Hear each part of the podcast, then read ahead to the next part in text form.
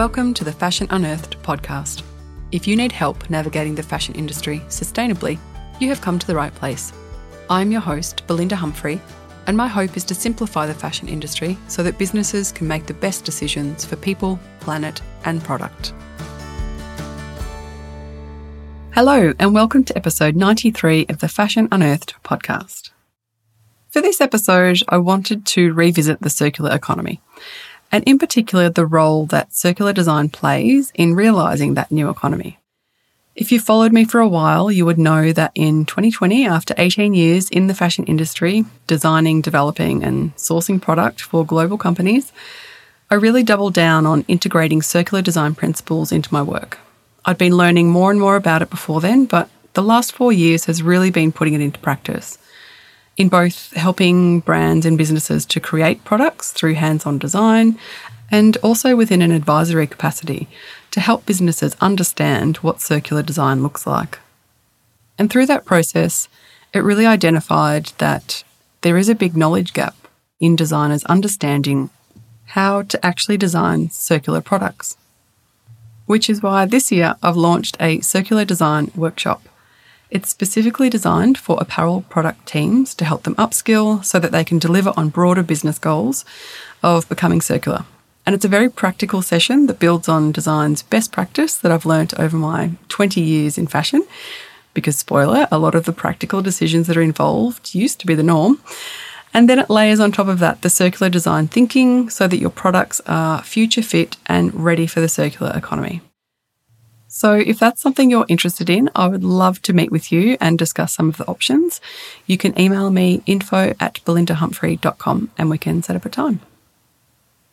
Before I get stuck into today's topic, I do want to acknowledge the traditional owners of the land in which I work and record this podcast on, the Boonwurrung people of the Kulin Nation, and I pay my respects to elders past and present and acknowledge that sovereignty has never been ceded.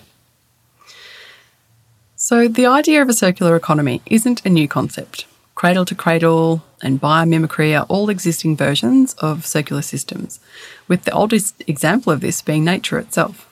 It's just undergone a little bit of a glow up. And this has seen a dramatic increase in panels, discussions, and articles about the circular economy. And if you think about a lot of our current business models, it makes sense that businesses are interested in a different way. It's no secret that the large majority of business models currently operate in a linear model of the take, make, waste system.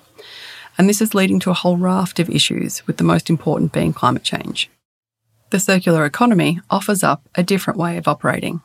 It aims to minimise waste and promote a sustainable use of natural resources through three principles eliminate waste and pollution, circulate product and materials in use longer and at their highest value, and regenerate nature. And these principles can be used in all industries and applied at different stages of a product's life cycle. In the case of the fashion industry, garments can be made using regenerative agriculture, as well as using natural colourings and dyes, and this results in a lower impact of raw materials and safer garments for the health of the workers at farm level, consumers, and the environment. If the products are then being designed using better design choices and decisions that result in a higher quality product, then clothing can also last longer, be repaired, thrifted, and recycled more easily. And as we have seen businesses start to integrate and take back their products, such as reselvages, designing and producing product in this way is essential for those alternative business models to work. And that's the important bit, so I want to reiterate it again. The decisions made during the design phase of a product are crucial to implementing those principles and diversifying your business models. You can't unscramble an egg, so to speak, in the same way you can't drastically redesign a product down the line to fulfill the principles. This is why using circular design in the beginning of a product's life cycle is crucial in being able to realise the circular economy. As I mentioned earlier, there are more and more businesses talking about a circular economy, and business leaders and CEOs are also making it a priority. If you follow me on LinkedIn, you would have seen that the circular economy, sustainability, and circular fashion are top priorities according to a new survey of 100 board and senior executives, including CEOs, retail directors, chief operating officers, sustainability directors, and finance directors in the UK, US, and Australia in November 2023. We know that the linear take, make, waste system isn't working anymore. It's harming the planet. We're essentially extracting more than the planet can replenish, and it's affecting our climate, biodiversity, habitats, as well as us. Six of the nine key planetary boundaries that measure environment health across land, water, and air have been broken, largely because of this system. The Circularity Gap report found that by adopting 16 circular economy solutions across four global systems, including manufactured goods, it's possible to reduce global material extraction by a third, returning consumption to safe limits, and this could reverse the overshoot of those planetary boundaries. I can't stress enough the linear system isn't working anymore.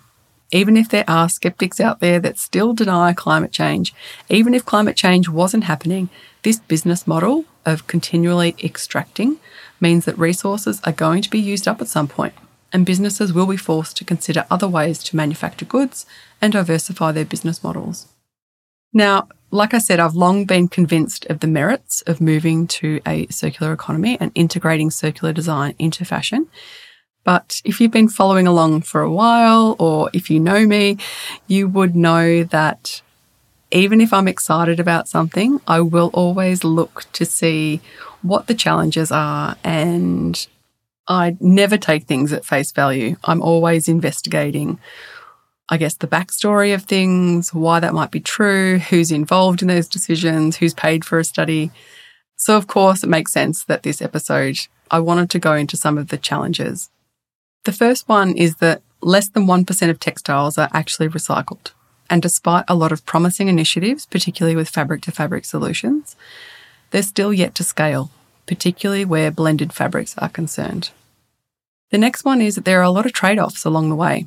For example, sometimes making something that is more durable isn't great for the environment and might inherently use more plastic.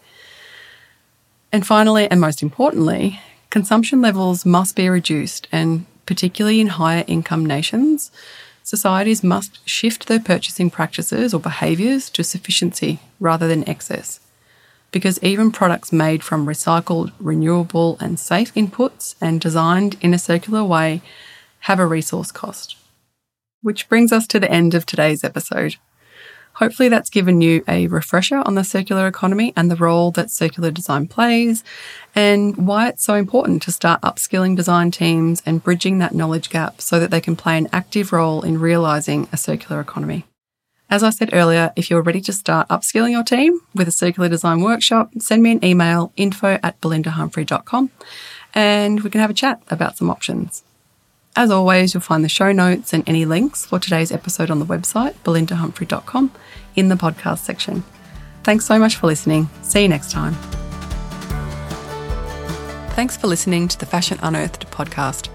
If you want to get in touch, head over to belindahumphrey.com or you can find me on Instagram at belindahumphrey.